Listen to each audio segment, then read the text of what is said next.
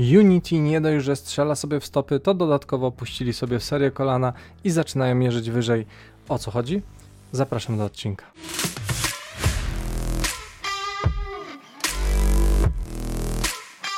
Witam serdecznie w wydaniu specjalnym Niecodziennika. Nazywam się Grzegorz Wątroba, to mój kanał Okiem Dewa. Dzisiaj mamy jeden mocny news. Unity jest do tej pory jednym z najpopularniejszych silników do tworzenia gier, w szczególności dwuwymiarowych i mobilnych. Był też długi czas ulubionym silnikiem twórców indie. E, jednakże od kilku lat ma coraz większy problem z utrzymaniem spójności, aktualizacja w trakcie tworzenia projektu niemalże zawsze wiąże się z szeregiem problemów i funkcjonalności poprawione w jednej wersji, psują się w innej. Ponadto jakiś czas temu wzrosły jeszcze koszty licencyjne. Koszt korzystania silnika z gier Unity ma ponownie wzrosnąć od stycznia 2024 roku. Firma chce wprowadzić opłatę tak zwaną Unity Runtime Fee, która będzie zależna od liczby użytkowników instalujących gry na tym silniku i opłata zostanie wprowadzona po przekroczeniu określonych progów przychodów i liczby instalacji. Dla licencji Unity Personal i Unity Plus opłata zacznie obowiązywać po przekroczeniu 200 tysięcy dolarów przychodów w ciągu 12 miesięcy i 200 tysięcy instalacji. Dla licencji Unity Pro i Unity Enterprise Próg wynosi 1 milion i 1 milion instalacji. Opłaty będą naliczane miesięcznie i będą różne w zależności od licencji. Dla Unity Personally Plus opłata wyniesie 20 centów za instalację, dla Pro i Enterprise opłata zaczyna się od 15 centów i może spaść do 0,02 centa. Opłaty będą również e, różne w zależności od regionu. Na rynkach wzrastających, takich jak Indie, opłaty będą e, niższe. Deweloperzy gier free-to-play będą mogli zniwelować te opłaty korzystając z innych usług Unity, takich jak Level Play, które wpinają re w reklam reklamy w gry i ułatwiają monetyzację.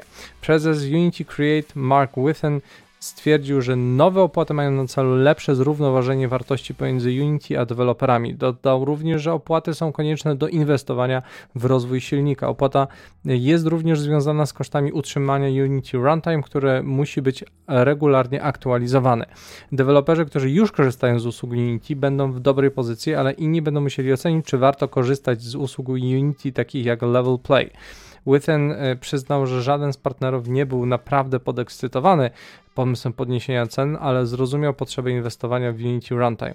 Unity wprowadza również aktualizacje do swojego planu licencyjnego, które mogą być korzystne dla deweloperów. Od listopada 2023 roku wszystkie plany będą zawierały dostęp do nowego systemu przechowywania zasobów w chmurze, narzędzi Unity DevOps i technologii generatywnej AI bez dodatkowych kosztów.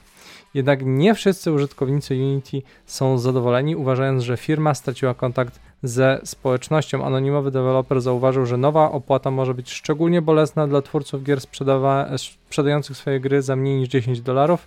Witten odpowiedział, że większość klientów nie zostanie dotknięta tymi zmianami, że opłata nie będzie miała charakteru retroaktywnego ani wieczystego i tutaj już niektórzy mają wątpliwości ze względu na wypowiedź regulaminu, który jest niejasny.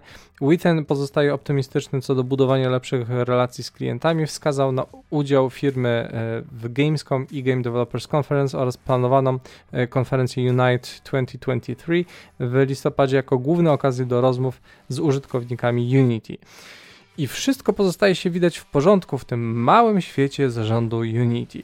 Jednakże wychodząc z bańki tej bandy odklejonej od rzeczywistości, wygląda to już zgoła inaczej. Wielu deweloperów już podjęło krytykę na wszelkich y, mediach społecznościowych. Rami Ismail skomentował sprawę tak, że Brzmi to wszystko rozsądnie, o ile nie spędzisz dwóch sekund myśląc o tym systemie. Jest to tragiczny pomysł i może zaszkodzić studiom na wielu frontach, szczególnie tym mniejszym. Liczenie opłat za instalację, gdzie często gry indie nie są sprzedawane w standardowych cenach, a na promocjach, subskrypcjach czy paczkach charytatywnych oraz wszelakim rozdawnictwie, no to zagrożenie może e, mieć również dla gier free to play, które zostaną spiracone bądź zainstalowane w taki sposób, że osoba nie zapłaci za grę, nie zapłaci za e, jakieś e, rzeczy w grze, ale oprogramowanie zaliczy instalację. I za każdym razem jest generowane nowe ID, które właśnie e, to oprogramowanie Unity wykryje i naliczy opłatę. No i oczywiście największy problem gracze będą mogli teraz e, zamiast review bombingu masowo instalować tytuł nie grając weń i zwracając zaraz po pierwszym uruchomieniu, byle tylko oprogramowanie wykryło instalację, to wszystko może kompletnie pogrzebać finansowo studio. Oczywiście nie musi to oznaczać tragedii w każdym przypadku i największe opłaty w przeliczeniu zapłacą oczywiście te studia tworzące duże gry free to play, ale wpłynie to również na pomniejszych studiów, dla których żaden pieniądz nie jest pomijalny, a przez to dziury w aktualnym regulaminie ryzykują bardzo dużo, gdyż pewne niejasności zazwyczaj podejrzewam, że będą rozważane na niekorzyść e, dewelopera, a na korzyść oczywiście samego Unity. Innym deweloperem, który już wystosował oświadczenie jest studio AgroCrap, które e, planowało wypuścić swój nowy tytuł Another Scrap Treasure, który ma być grą dostępną w Game Passie.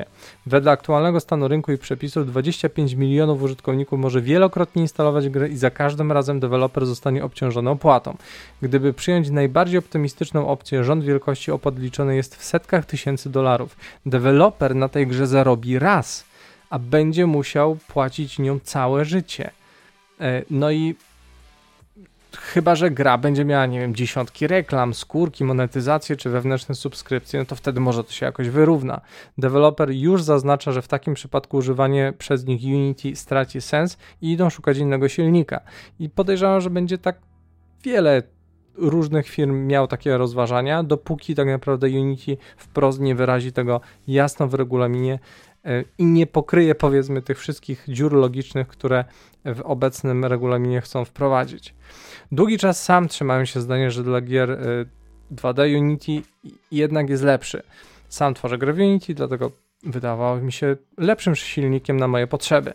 W tym momencie, jeżeli Unity nie wycofa się y, z tego pomysłu, a stawiam, że pewnie tego nie zrobi, co najwyżej może dostroi tu i ówdzie, ja przepisuję swój projekt na Unreala. Mogę sobie pozwolić na nieco więcej swojego prywatnego czasu, by przepisać narzędzia lub dopisać nowe, e, bo to tylko moje prywatne ryzyko i poświęcony czas. Nie mogę jednak zaryzykować, że załapię się na przykład na trolling swojego tytułu, przez który nie dość, że mogę nie zarobić nic, to jeszcze mogę stracić wielokrotnie więcej niż same koszty developmentu właśnie przez tą opłatę bądź przez dziurawy regulamin naliczania tych opłat. A gra, którą tworzę, nie jest monetyzowalną grą mobilną e, z elementami kosmetycznymi, a małym skondensowanym doświadczeniem narracyjnym z muzycznym gameplayem i dla mnie przejście technologiczne to nie jest problem. E, po prostu sobie trochę dłużej będę musiał posiedzieć nad kodem, ale konieczność zmiany technologii dla niektórych studiów to jest morderstwo. Tak więc gratulacje dla zarządu Unity. Nabijcie sobie kieszenie póki możecie. Właśnie dożynacie możliwość jakiejkolwiek ekspresji artystycznej przy użyciu swoich narzędzi. Daliście w tym momencie swojej konkurencji wcześniejszy prezent na gwiazdkę i mam nadzieję, że ta decyzja nie tyle ugryzie, co odgryzie wam tyłki.